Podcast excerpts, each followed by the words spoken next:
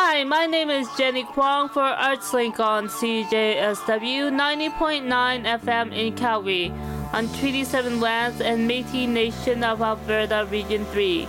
Today I'm speaking with Heather Shaw from the Fairy Tales Queer Film Festival. It will be the 23rd annual film festival and runs May 21st to the 30th. Here's my conversation with Heather Shaw. Today I'm talking with Heather Shaw from Fairy Tales Queer Film Festival. So welcome, Heather. Welcome. Thank you very much for having me. All right. Uh, tell me a little bit about yourself and how long you've been at Fairy Tales Film Festival. Um, well, I'm the marketing director for the Calgary Queer Arts Society, and the Fairy Tales Film Festival is one of the programs we run. Um, it's in its 23rd year, and I've been with the organization for about a year and a half now. So, this is going to be my second film festival and my second virtual film festival. All right. And what is your role there? So, my role with the film festival is to create the theme um, for the festival, create all the marketing materials for the festival, manage the website, help do some of the the pay gating, and just basically in general make some partnerships and get the word out about all these amazing films we have. Tell me about Fairy Tales Film Festival. How long has the festival been operating? Um, well, this is our 23rd year. It is the longest running film festival in Calgary, and we are the fourth largest queer film festival in Canada. So we have a long history. Um, it was originally started by Kevin Allen um, and was called the Fairy Tales Presentation Society. And then we moved into becoming the Calgary Queer Arts Society, and we have other programs along with the festival now. Tell me about the festival in May. What are some of the interesting films you are looking forward to? Um, well, in May, so the festival will run May 21st to the 30th. Um, the theme for this year's festival is perspectives that no two people see the same film. So we've got uh, 10 nights of some really, really amazing films. The one that I am looking forward to uh, is one called Don Filippo. Um, it is this very uh, endearing, queer, campy, horror, funny, creepy film uh, that's well shot uh, and will make you smile and make you go Ugh! at the same time. It's a wonderful film. Um, I'm also looking forward to Ahead of the Curve, which is the story of how uh, Deneuve and Curve magazine were created. Uh, and we have another one called Love Spells and All That, um, where the it's a Turkish film, and two women believe they fell in love because they had a love spell cast upon them, and they attempt to break it. And of course, you can imagine that doesn't work, but it's quite a quite a wonderful film. What format will the festival be in? I'm I know last year it was an online format with a new website. Um, yeah, and it will be the same this year. Uh, we lo- we moved a website so the festival has its own website, and we are partnering with that organization, the same one we did last year called Zerb TV from Santa Fe, New Mexico. They're um, excellent programmers, did a great job with our festival last year. And so we look forward to partnering with them again this year. Okay, and what are some of the filmmakers you were working with this year? We've got um, some really interesting filmmakers. Um, the Canadian that uh, Thirza Cuthand has um, curated a kinky shorts package for us, and it's a it's a wonderful collection of um, QT BIPOC filmmakers in Canada, and I think people will get a uh, a really interesting and wonderful perspective from those filmmakers. There's another one in that package called uh, Jorge the Obscene, um, who's quite uh, Jorge is a filmmaker and a sex worker and has some very interesting um, perspective on that kind of work. Um, a Worm in the Heart is uh, a documentary that was filmed um, in on the Trans-Siberian uh, Railroad in Russia and about the lives of LGBTQ persons there. And it was a filmmaker, him and his partner rode the train and filmed all of this. So there are some really talented and interesting stories to be told by these filmmakers. All right. And any local or Canadian filmmakers you are excited about this year? Um, we don't have any local filmmakers, but we have a bunch of local talent, and I suppose uh, um, we have basically we have a local artists are doing a piece before the film. Um, uh, the closest thing I guess we have to a filmmaker is uh, Bess, uh, well-known drag king in Calgary, um, has curated a piece called Reverse Racism. And so Daveri is uh, Calgarian, currently Calgarian. Treaty 7. So they're doing this entire package on Thursday, the May 27th, which I think is really excellent. But we had over 600 uh, films submitted to us, uh, and we had to whittle it down to around 40, and our programming committee did an amazing job. And how has it been like working with the filmmakers to get the get the films to the festival? You talk about uh, there might be challenges to filmmakers because of the pandemic. Yeah, we thought that um, we might see after now that we've been, you know, over a year in the pandemic, that some filmmakers um, would struggle being able to make films. Um, and what we found so far is that's not the case. So the filmmakers have been incredibly um, adaptive about how to make films. In fact, one of the short films we have, um, which is called The Odyssey, uh, talks about queerness in the age of, and young queer people in the age of uh, having to go to school and having to do everything online. Um, so I think the filmmakers have done an amazing job of working in such a challenging situation to provide us with these incredible films. And how did the programming at the festival go? I know you made a call out for volunteer programmers. Yes, and we had um, an overwhelming response. We had a lot of very um, interested, very introspective, very talented, very thoughtful people who chose to come on board and volunteered to watch hours and hours of film. Some of our volunteers watched nearly 100 hours worth of film in order to uh, curate what they believed were uh, the best stories for our audience. And so the programming committee really stepped it up this year and uh, put a lot of work in and a lot of thought into the films that you're going to see at the festival. What other films are you excited about that you haven't already mentioned? Um, I think there's a wonderful little short called "Don't Text Back," um, and it's just uh, it's about what can possibly it's a, it's a slightly campy also horror film about what happens if you just continue to text someone back. Um, it's quite quite funny. Um, From A to Q is a wonderful short about a young girl and her dreams. Um, Goodbye Mother is fantastic. For Forgotten Roads is the story of uh, two women who are in their 60s who find love. And that's great. Another one's called Perfectly Frank about a man who was married for decades. And then when he retired, he decided to come out and it tells his story. So we've really got a little bit of, of everything. I, I actually think that um, our shorts packages this year are some of the strongest we've ever had. All right. And thanks to speaking with me. I guess uh, talking about the dates and times for the films and how people can uh, get, uh, purchase tickets, I guess. Sure. So the film festival will run uh, from May 21st to the 30th, which is a Friday to a Sunday. Um, you can get your tickets at uh, Zurb TV, but the best way to do that, first and foremost, will be to go to the Fairy Tales uh, Festival website, which is fairytalesfilmfest.com and you can see the schedule um, there and you can go and click on and you can go to zurb and you can purchase your tickets. You can purchase a entire film festival pass. You can purchase a three day pass or you can purchase single um, tickets for the evening. So for example uh, may 22nd we have two things happening we have don filippo the feature with a, the, a short called silent heat so that would be one film package and then at nine o'clock um, we have Thirza's kinky shorts package so those would be separate pricing um, but the prices are really reasonable. You get a lot of bang for your buck. You get to support queer artists, queer filmmakers, and uh, I think people will really get a great perspective um, from the choice of films that the programmers have made for this year. And without being able to go to the theater, how do you like generate the excitement online for the films? Um, we're really fortunate that um, we have some great community partners that we work with. Um, we've been embedded with the queer community for a long time.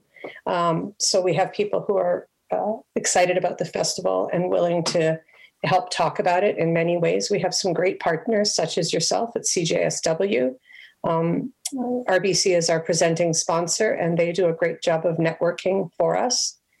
So, um, part of it is to try to overcome some of the sort of, I guess, screen fatigue that people may have. But I think that um, people will get to see things they don't normally get to see. You can't just click on YouTube and watch these, and you get a perspective that normally doesn't run anywhere else. So I think that generates a lot of its own interest.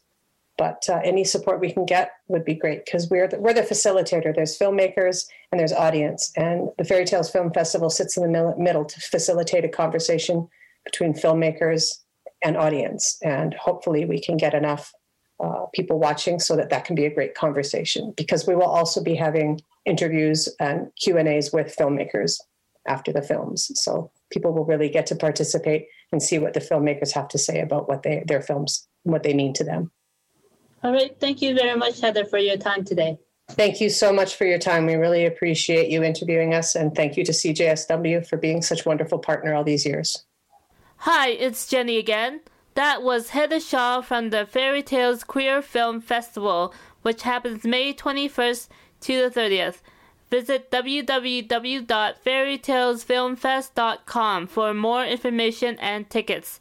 Next is a song by The Pink Noise. The track is Out of Step from their 2021 album Economy of Love. They started in Toronto and are now based in Montreal.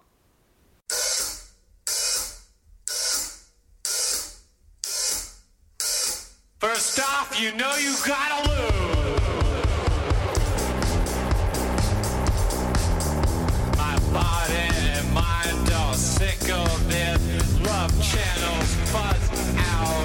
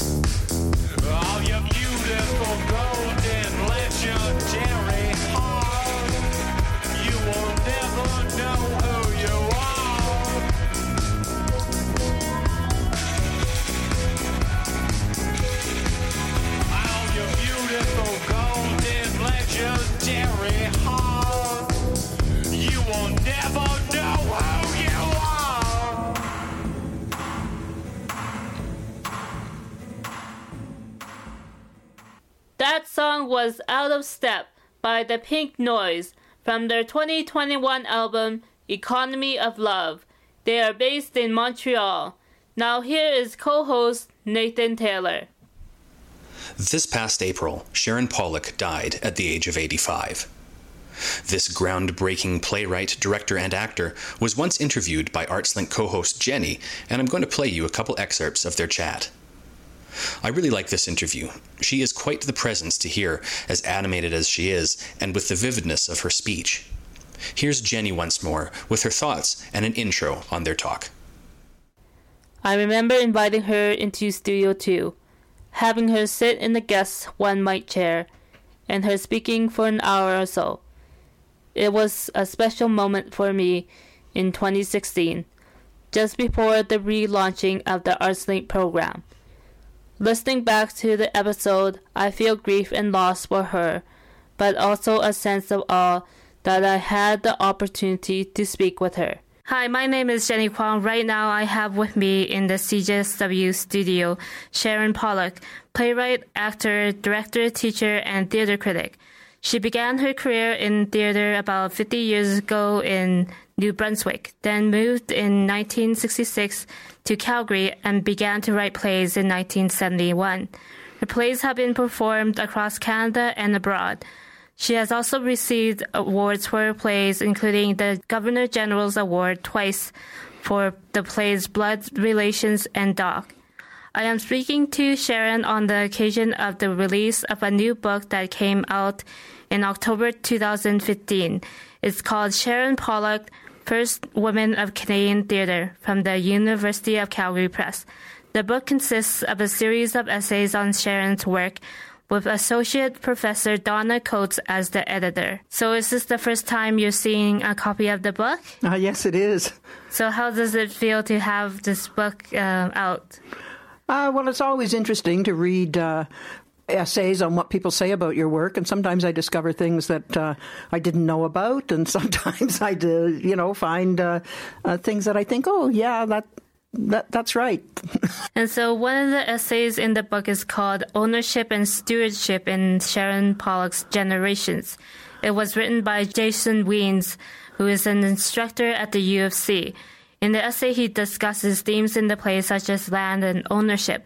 So why were you in, interested in exploring these topics? Living in Alberta, and I came to Alberta uh, in the early 60s, and uh, it seems to me if you live in the prairie provinces, where there's such a wide expanse of land, you can't help but be aware of the environment, which is, which is so large and majestic and and and and open, uh, and our relationship to land, I I find very interesting, and uh, that particular time I had uh, toured a lot in very in small towns in Alberta and and in the West with a, as an actor in a very small company, and you met a lot of uh, farmers who I think of as the salt of the earth, and um, and I have this feeling as if um, um, the landscape itself, that rocks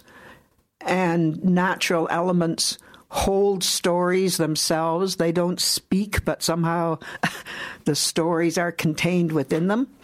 And um, and that just interested me as I thought about the loss of of land, uh, whether it be First Nation or whether it be farm families that came here uh, pioneering and had been here for generations, and the movement of young people into the city, and what kind of conflicts arose around all of those things.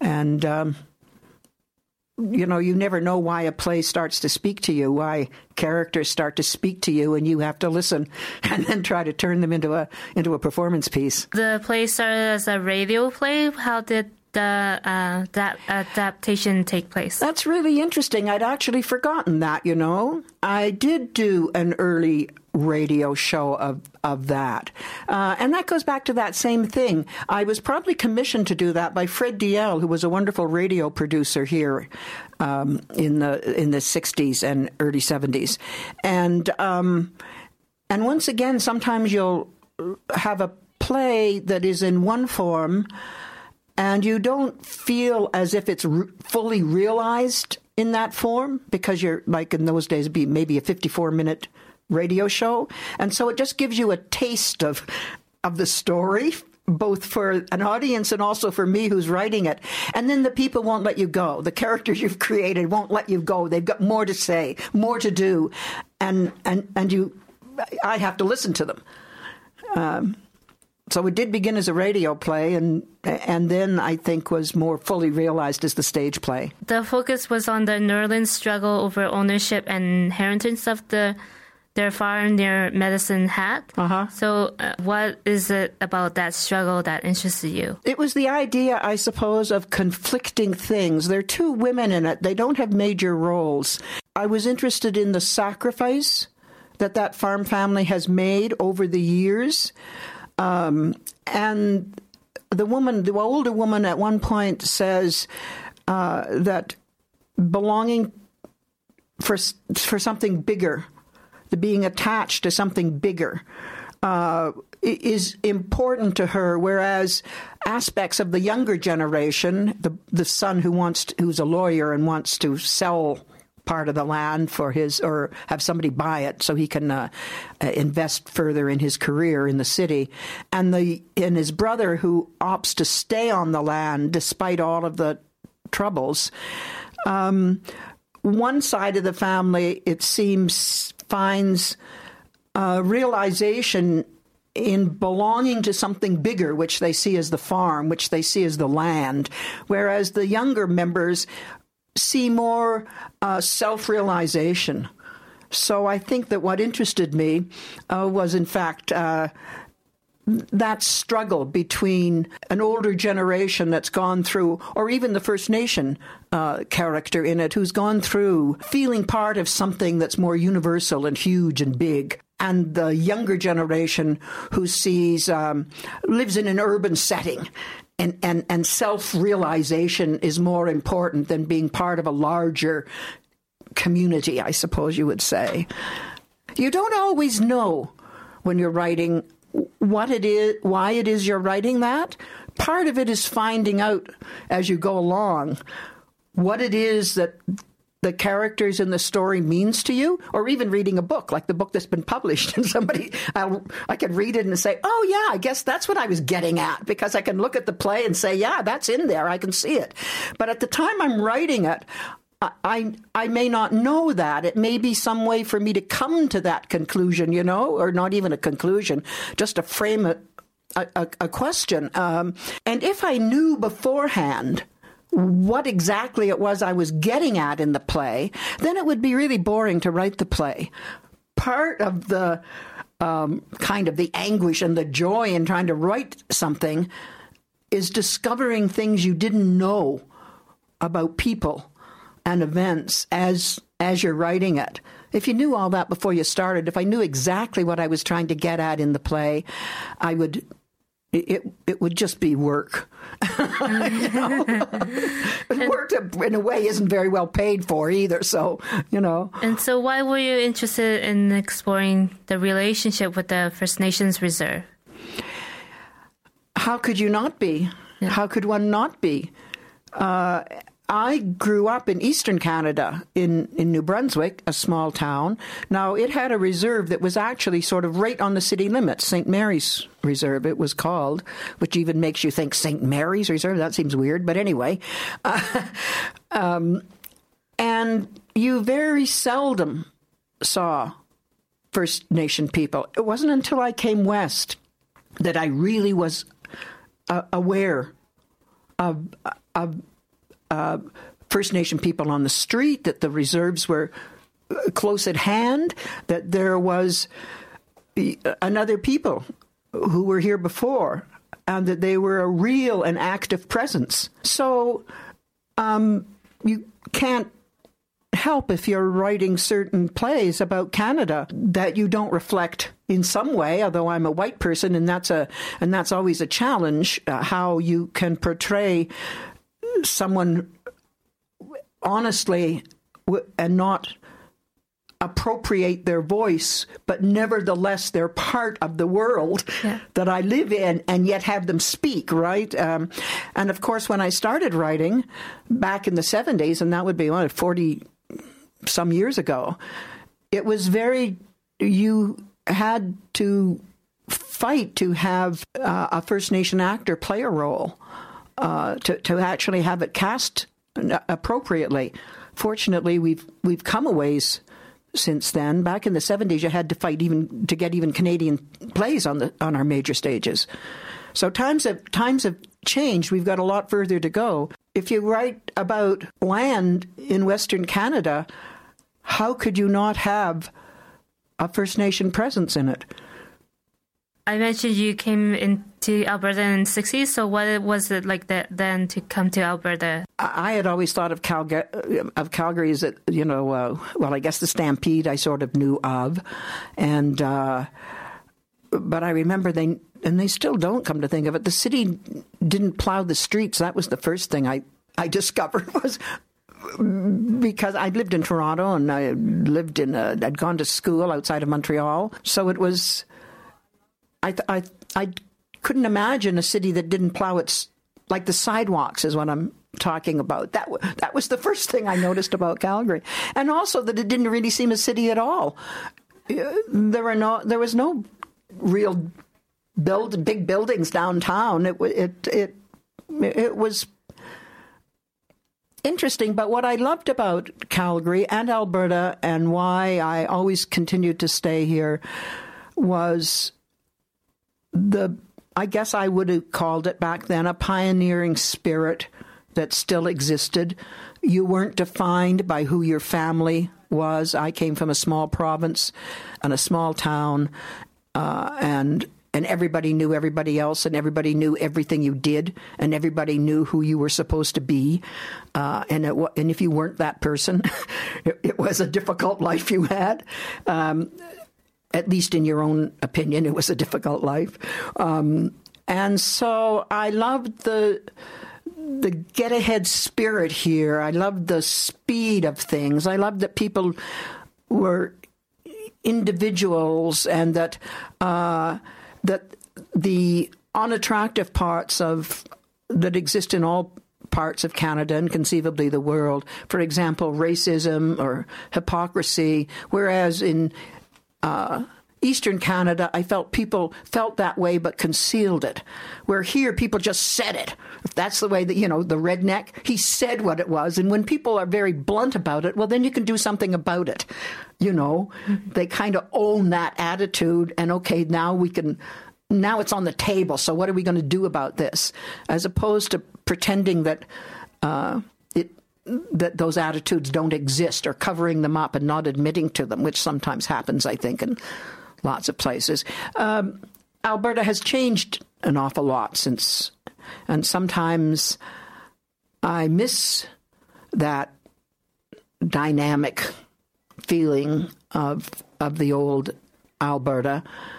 You know, I I used to say, and I I would still say, when I came out here, I lived. I also lived in BC for a while. You know, that if you live in a place, where if you like plugging your car in. I never ever knew you had to plug your car in in the winter. That was a shock too, right? Uh, that it, when you came home at night and you forgot to plug your car in, well, then it didn't it didn't start in the morning. Or if you came home late at night after drinking too much at the bar and you fell down, you froze to death. You know, if you didn't get up. That that when you live in a place like Alberta, you can't help but be aware of the natural environment you're in because of the extremes of weather. Uh, you know, you can go for a hike in the mountains and fall over the side and die. Every, everything is, I, I, I compare it a little bit like Newfoundland of fishermen, people who have to live and work with the land. When you do something stupid, or not thinking or wrong, there are consequences and they happen right away. That was ArtsLink co host Jenny speaking with Sharon Pollock on the occasion of a book about her work being published by the University of Calgary Press in October of 2015. You can find the work called Sharon Pollock, First Woman of Canadian Theatre on the U of C Press website as a free PDF file. We'll also post a link to that, as well as the longer interview on the ArtsLink section of CJSW.com. Well, that's all the time we have for this month. From Nathan and Jenny, we'll talk to you folks again in June.